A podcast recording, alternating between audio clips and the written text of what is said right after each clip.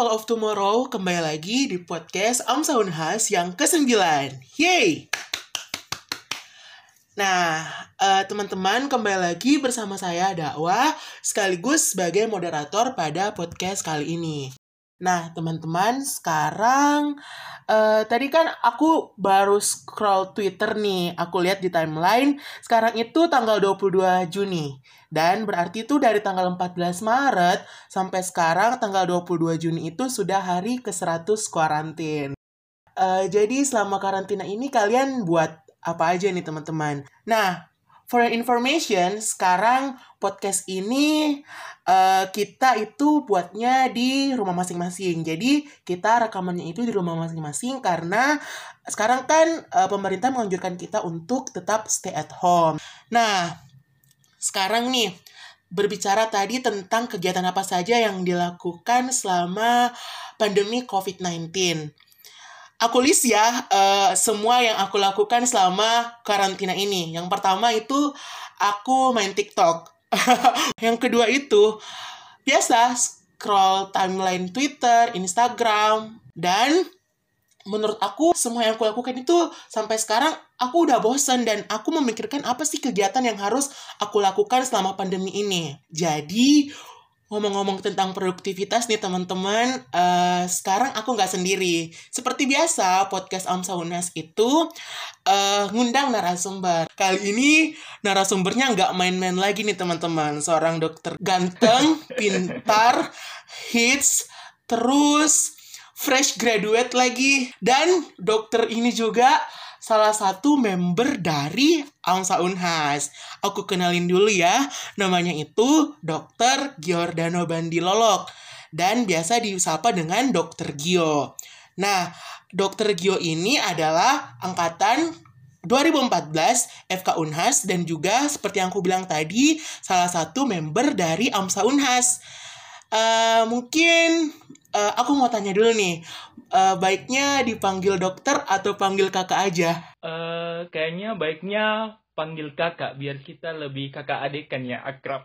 Oh iya, oh, memang sih teman-teman. Uh, soalnya friendship di Om Salunas itu kan erat banget. Jadi uh, kita uh, sebagai senior junior itu panggil kakak aja walaupun uh, uh, senior kita itu sudah ada dokter atau mungkin residen. Oke nih Kak Gio, tadi mungkin sudah dengar dakwah uh, ngebahas tentang uh, apa yang Dawa lakukan selama uh, karantina uh, selama masa pandemi COVID-19 ini. Yeah. Dan mungkin juga Kak Gio sudah berpikir itu sangat gimana sih membosankan cuman scroll TikTok, scroll sosial media, uh, nonton rakor ataupun yang lainnya.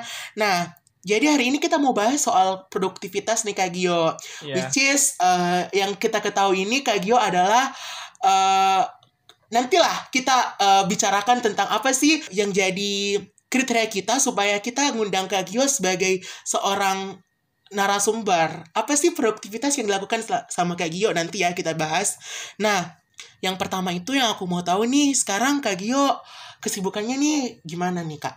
Iya, kalau ditanya tentang kesibukannya, mungkin sibuk di rumah aja mungkin ya jawabannya. Ikuti aturan pemerintah sesuai di TV-TV. Jadi di rumah aja, jaga jarak begitu. Jadi ya mencoba menjadi warga negara hmm. yang taat istilahnya. Iya, iya, iya. Oke, oke ya. Jadi uh, selama pandemi ini juga kan uh, Kak Dio, Kak Gio kan uh, fresh graduate nih. Jadi selama jadi seorang dokter, wah udah dokter nih, fresh graduate banget. Uh, kegiatan-kegiatan sekolah kedokterannya apa saja atau nggak ada atau isi ini istilahnya udah fase istirahatnya atau gimana? Uh, jadi ini sebenarnya saya juga kadang bingung, saya ini di fase apa ya jadi itu saya itu sudah uh, selesai ujian itu waktu bulan 3. Mm -hmm. Bulan 2 Terus sumpahnya bulan 3. Eh terus tiba-tiba datang deh si corona. si corona datang, tiba-tiba wisudanya diundur ya. Oh ya ya oke oke saya undur wisuda.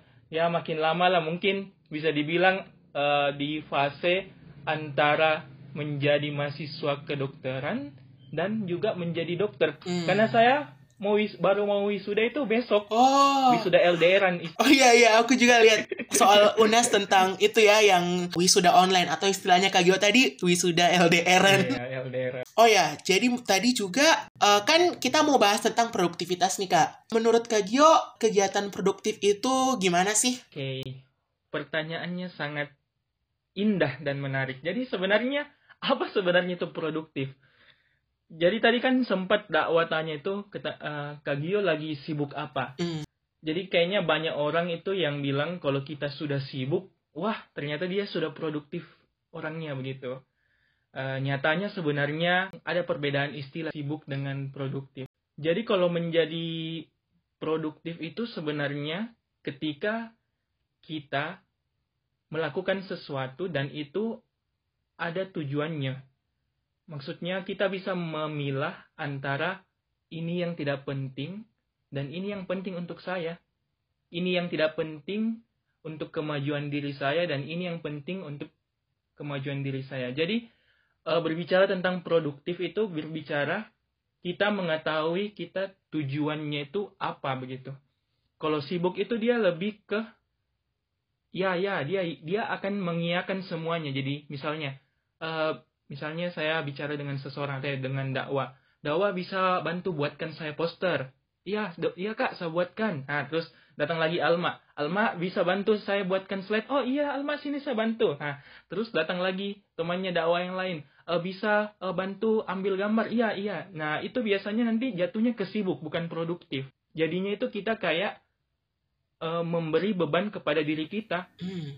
Padahal nyatanya tujuannya produktif itu sebenarnya bukan menjadi beban untuk diri kita, malah itu menjadi istilahnya menjadi jalan, menjadi langkah untuk kita meningkatkan kualitas diri kita kalau saya. Itu maksud saya itu yang definisi produktivitas menurut saya. Jadi selama ini mungkin Kak Gio lihat orang-orang itu buat uh, seperti ini. Jadi dia tuh berniat membuat suatu uh, kegiatan uh -huh. dari dorongan diri dia pribadi gitu. Itu juga termasuk produktif tau Kak? Atau gimana? Iya, iya betul. Dakwa memang uh, bagus sekali menyimpulkan. Jadi produktif itu sebenarnya lahir dari keinginan dari dalam diri kita sendiri. Hmm. Jadi bukan da kita mau iakan semua keinginan orang lain. Karena harus kita ketahui, mungkin sudah banyak yang dengar. Kita ini uh, manusia, kita ini istilahnya ada di bumi, di dunia ini.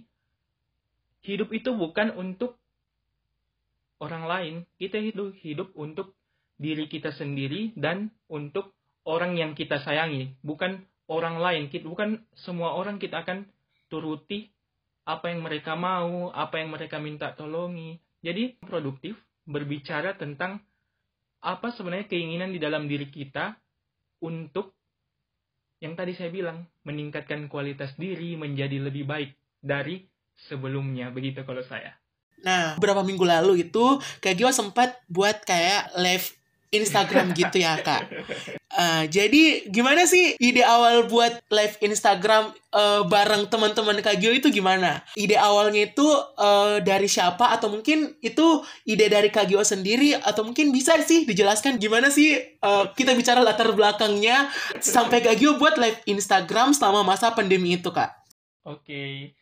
Jadi mungkin kita mulai dulu dari tadi kan sudah definisi. Sekarang latar iya. belakang ini kayak susun referat ya istilahnya. Dia terstruktur dengan benar. Oke. Okay. Jadi kalau latar belakangnya sendiri kan uh, kalau mau melakukan sesuatu hal itu pasti mungkin berawal mungkin awal-awalnya dari ide.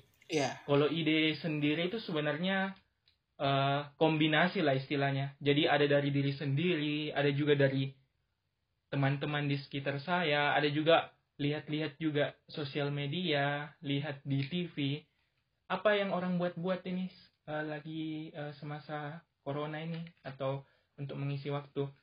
Uh, terus uh, sebelum acara itu juga kan uh, sempat juga angkatan saya itu uh, buat seperti acara live IG juga. Hmm. Jadi live IG-nya itu mirip dengan live IG, IG saya. Jadi kayak live terus kita undang narasumber atau guest gestarnya itu tapi yang waktu angkatan saya itu kita undang uh, supervisor atau dokter spesialis jadi yang ahli di bidangnya. Jadi yang membedakan sebenarnya dari temanya yeah. sama gestarnya mungkin sama uh, mungkin lebih santai lah kalau di saya kalau yang kemarin itu memang kita kasih yang uh, untuk yang ahlinya jadi saya berpikir di situ wah iya sebenarnya banyak sekali sekarang kayak wadah mm. jadi saya coba berpikir hmm, kayaknya bagus juga kalau saya coba undang ya teman-teman dekat mungkin atau kawan-kawan atau adik-adik yang mungkin ada sesuatu yang mungkin dia bisa bagikan dalam hidupnya. Karena e, menurut saya ya, kalau saya ya dakwah, e, setiap orang itu dia sebenarnya punya namanya talenta. Nah, saya berpikir begitu, bilang, kayaknya saya juga harus undang teman-teman dekat saya. Jadi ya yang bisa menginspirasi saya, yang mungkin bisa diajak seru-seruan. Jadi saya invite Kemudian nanti kita akan kemas dalam live IG yang bentuknya seperti kayak ngobrol bareng bareng teman saja begitu. Jadi yeah, yeah. kita ngobrolnya santai terus mungkin uh, di sela-sela pembahasan mungkin ada kayak poin-poin penting atau pembelajaran dari uh, kehidupan atau berdasarkan pengalamannya uh, narasumber mungkin bisa juga dijadikan satu pembelajaran bagi orang yang mendengar uh, live live IG saya. Jadi sebenarnya latar belakangnya itu sendiri. Uh, terus yang kedua uh, jujur ya kalau saya sebenarnya kan kalau saya itu orangnya tipenya sangat suka men-challenge diri saya. Entah, entah, kenapa saya juga tidak tahu kenapa. Saya suka sekali men-challenge diri saya. Uh, jadi kan waktu live IG itu saya bilang, hmm, keren ya orang juga ternyata bisa bicara, ternyata orang bisa menyampaikan apa yang ada di pikirannya juga uh, melalui live IG ini. Padahal ini sangat sederhana, sangat simpel begitu.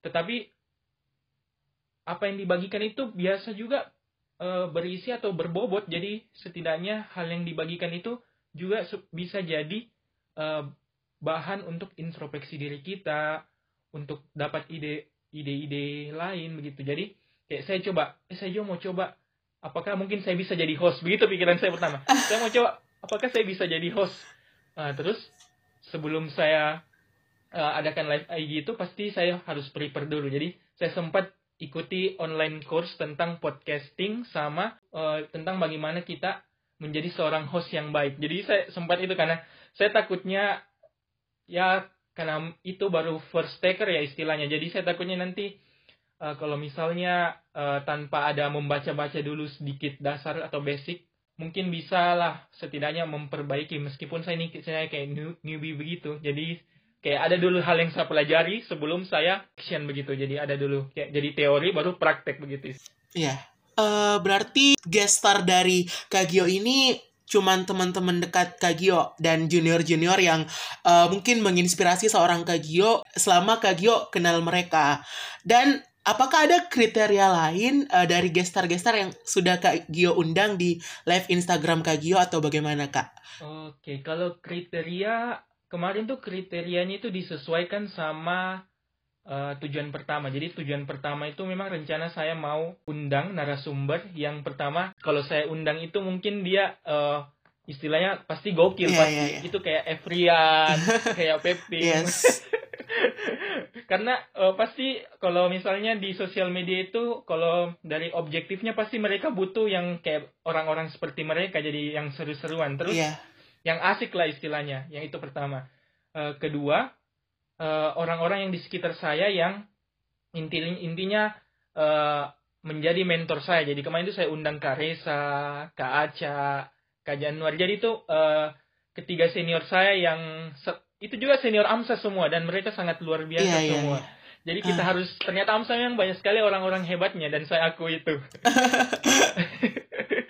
Jadi saya undang itu mereka karena saya yakin mereka itu ada poin pentingnya dan ada juga uh, poin dari diri mereka yang menurut saya mereka harus kasih tahu ke orang lain bilang e, ini diri saya kalian juga bisa seperti saya hmm. begitu kayak begitu.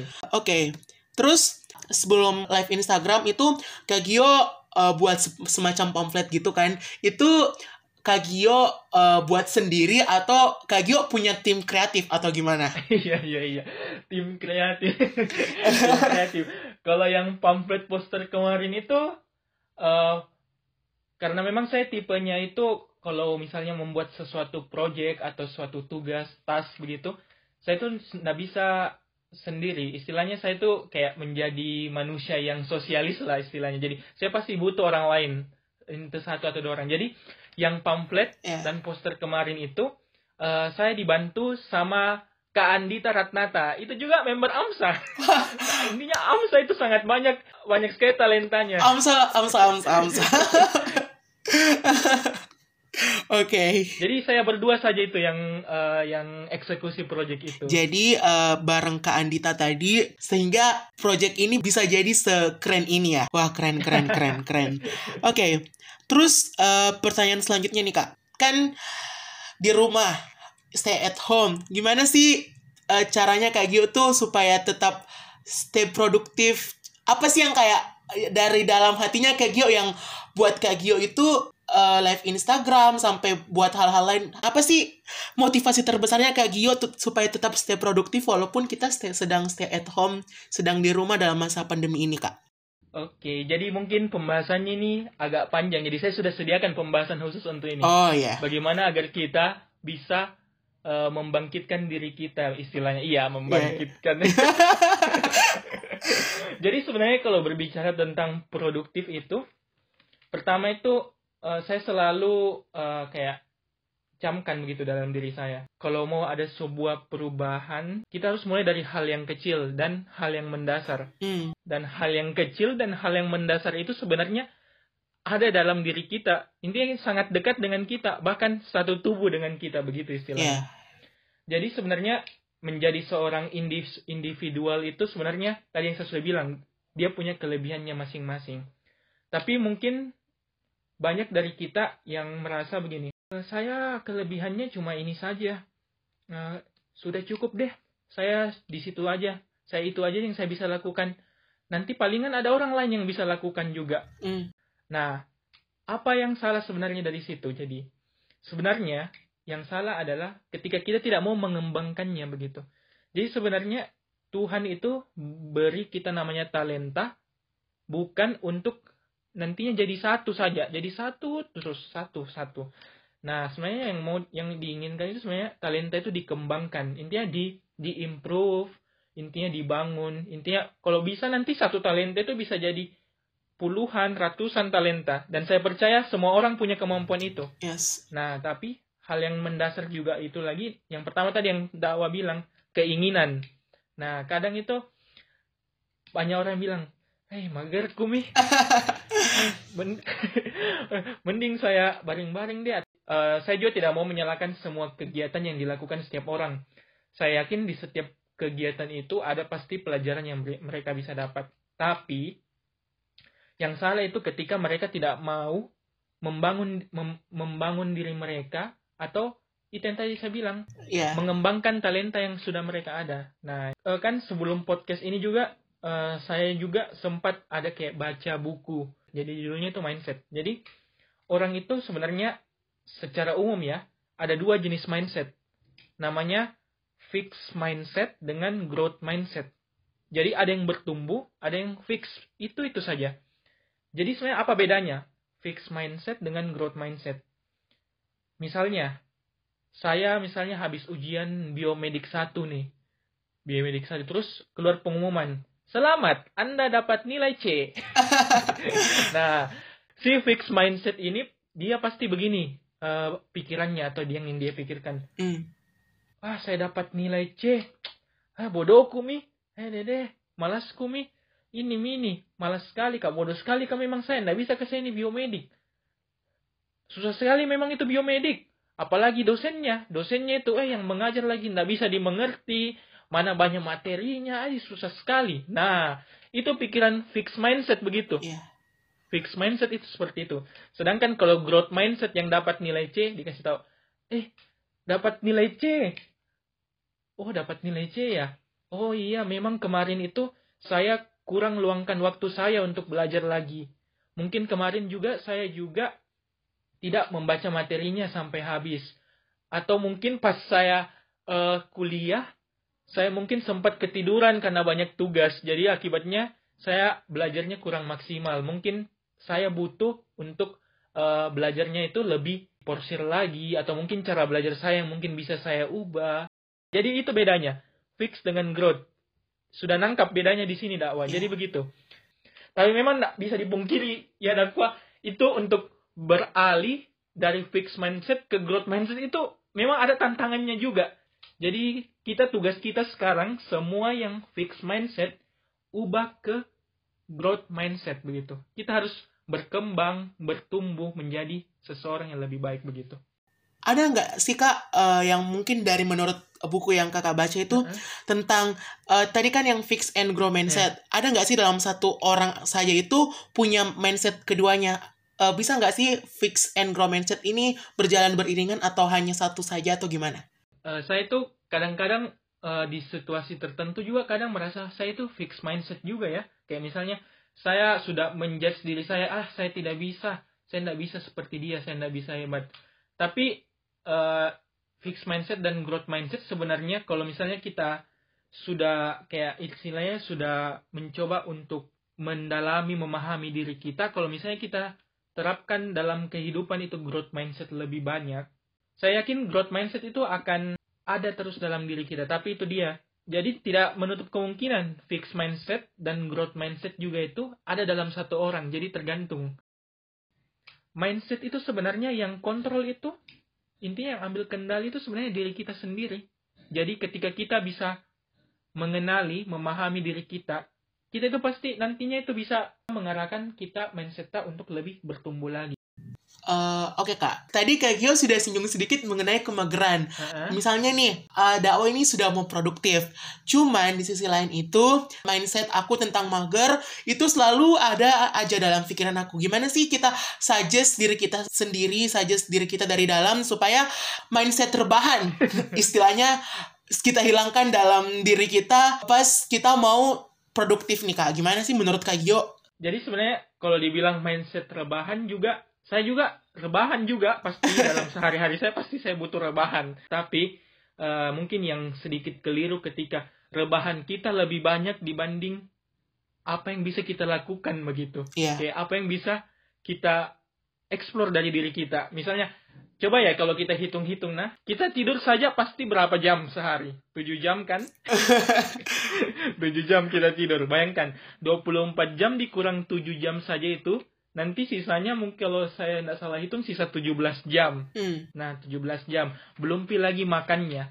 Ikut anggaplah kita makan itu satu kali makan 30 menit deh, tiga kali makan jadi satu setengah jam. Jadi sisa 16 jaman lah. Belum pi lagi mandi dua kali sehari. Mandi dua kali sehari bagus kalau mandinya cuma 15-an sampai 20 menit. Kalau mandinya sampai satu jam kayak uh, ratu Inggris atau bagaimana ah, itu yang bahaya lagi jadi bisa lagi mandi dua jam. Jadi waktu 13 jam. Jadi 13 jam itu apa yang kita lakukan begitu? Saya selalu bertanya begitu dalam diri saya. 13 jam dari 24 jam. Bayangkan sudah hampir setengah hidup dari diri saya dalam sehari saya sudah habiskan begitu. Harusnya ini yang sisanya lagi. Harusnya saya bisa lebih untuk mengeksplor dan memahami apa yang menjadi tujuan hidup saya Nah, jadi yang pertama itu kita tentukan tujuan hidup kita. Setelah kita sudah setting tujuan hidup kita, kita tentukan langkah-langkah kecil yang akan kita ambil. Iya. Yeah. Ketika kita mager, saya yakin memang pasti ada tujuan hidupnya, tapi mereka bingung untuk mengeksekusinya bagaimana. Hmm. Jadi, sekecil apa pun moves atau langkah yang kita ambil untuk mencapai tujuan kita, itu sebenarnya sudah bernilai positif untuk diri kita.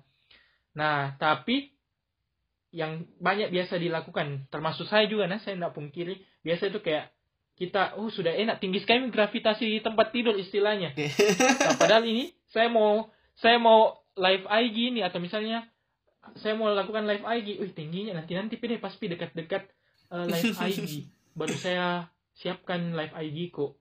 Nah ndak nanti berjalan waktu ndak dirasa itu. Wah mau dekat live IG mati nih Akhirnya ah. kita apa jadinya? Kita persiapkan rancangan tujuan hidup kita itu masa jadinya tidak prepare lah. Outcome-nya nanti itu jadinya pasti jelek dia. Jadi kayak nanti pasti mungkin kemungkinan ya live IG saya mungkin nanti jadinya uh, kayak mungkin suaranya hilang-hilang atau mungkin penempatan cahayanya tidak bagus. Hmm. Jadi begitu. Jadi sebenarnya kita harus tempatkan tujuan hidup dulu kita, terus kita tentukan langkah-langkahnya. Nah, kalau orang mager itu memang saya juga pernah merasakan mager. Uh, tapi selalu saya tanyakan kepada diri saya, saya itu orangnya yang suka bicara sama diri sendiri istilahnya. tapi menurut saya itu hal yang uh, salah satu hal yang mensupport saya. Jadi kalau misalnya saya sudah banyak mager saya selalu bertanya astaga tidur masing masa tidak ada yang bisa saya bikin begitu? Maksudnya kayak apalagi itu kayak masa-masa pandemi seperti ini. Anggaplah kalau misalnya sewaktu-waktu pandemi sudah selesai terus ada orang yang bertanya sama kita e, waktu pandemi apa yang kalian buat anak-anak uh, Eh, kalau saya pastilah anak muda toh mager-mageran di rumah. Ya, mungkin itu yang salah, itu yang salah ya menurut saya nah, itu yang salah. Hmm. Di saat orang menganggap ketika dia bilang dirinya mager-mageran menganggap biasa-biasa saja. Karena sebenarnya menjadi seseorang itu kita ndak kita ndak harus menjadi biasa-biasa saja, kita harus menjadi luar biasa. Hmm. Nah, teman-teman kan udah pada denger nih uh, kita itu uh, uh, jangan jadi orang yang biasa-biasa saja tapi kita itu harus kenali diri kita lebih dalam agar supaya kita menjadi seorang yang sangat luar biasa. Uh, tapi ini kak, misalnya, misalnya dakwah ini sudah punya uh, kegiatan yang produktif, misalnya kayak uh, live Instagram atau mungkin apa pun itu yang buat kuarantin dakwah ini produktif. Tapi biasanya kan kalau kita lakukan suatu kegiatan, misalnya uh, sudah satu minggu nih kita lakukan ataupun sudah dua minggu ataupun berlanjut sampai sebulan kita lakukan, biasanya kan kita juga bosan dengan kegiatan itu. Nah, gimana sih eh, caranya supaya kita tetap stay produktif dengan kegiatan itu? Apakah kita butuh kegiatan lain selain kegiatan yang sudah kita siapkan sedemikian rupa atau kita lanjutkan saja kegiatan yang ter kegiatan tersebut hanya satu kegiatan tapi kita bosan dengan kegiatan itu kak apakah itu masih disebut dengan sebagai su suatu kegiatan yang produktif atau bagaimana kak? Oke, kalau misalnya kayak sudah intinya kayak live IG saya kan kemarin live IG tuh tiga minggu kalau saya tidak salah jadi iya. setelah tiga minggu itu uh, lihat kan saya ada restnya begitu jadi tidak ada lagi hmm. ya jadi itu saya pilih sebagai waktu untuk istirahat jadi uh, saya juga kayak butuh juga istirahat itu yang saya bilang tadi jadi saya butuh juga rebahan istilahnya. Hmm. Jadi saya juga butuh rebahan untuk uh, intinya mencari feedback begitu. Jadi setelah live IG kemarin, saya tidak bosan sebenarnya, tapi uh, yang saya lakukan itu mencari feedbacknya serta nanti ke depannya bagusnya ini mau diapakan lagi begitu. Jadi untuk tidak bosan sebenarnya dibutuhkan namanya rest, rest, resting moment istilahnya, rest time begitu. Jadi kita harus butuh waktu istirahat karena kita itu energi kita kemampuan kita juga itu uh, pasti tidak mungkin kita akan produktif produktif dan lakukan hal itu dengan hal yang sama. Nah jatuhnya nanti mungkin kalau misalnya kita melakukan hal-hal tersebut baru tanpa ada istirahat. Nah tadi jatuhnya nanti mungkin bisa seperti yang dakwah bilang jadinya kayak malah malah mungkin dakwah yang duluan bosan yeah. yang buat itu acara dibanding penontonnya. Jadi penontonnya masih mau sedangkan dakwah sudah bosan. Nah jadi begitu jadi kita butuh istirahat, kita butuh reward. Jadi reward juga dibutuhkan. Jadi kemarin itu reward saya itu uh, jadi setelah live itu saya simpan di uh, IGTV saya. Kemudian kalau iseng-iseng saya buka IGTV saya terus saya non saya lihat nih, wih ternyata bisa ya buat acara begini di. Nah itu sebenarnya itu sudah bisa jadi reward sebenarnya. Nah terus belum pilih kalau ada kayak respon-responnya orang yang DM. Kak Gio, kapan lagi begitu? Atau mungkin Kak Gio bagusnya uh, anunya bagusnya narasumbernya uh, serunya tadi kak gokilnya gilanya. Nah jadi begitu. Jadi sebenarnya itu, secara langsung itu sudah banyak word yang kita dapatkan. Jadi itu juga bisa menjadi uh, kayak feedback positif ke diri kita begitu. Di setiap apa yang kita lakukan itu percaya dan yakinlah itu ada feedbacknya. Baik itu feedback negatif dan feedback positif. Nah feedback positif itu itu yang akan boost dirimu untuk menjadi lebih baik lagi. Sedangkan feedback negatif itu itu juga yang akan menjadikan dirimu lebih baik lagi. Kenapa lebih baik? Karena dengan adanya feedback negatif, kita bisa kembali. Terus kita ingat, di sini letak kesalahan saya. Nah, saya harus perbaiki di sini.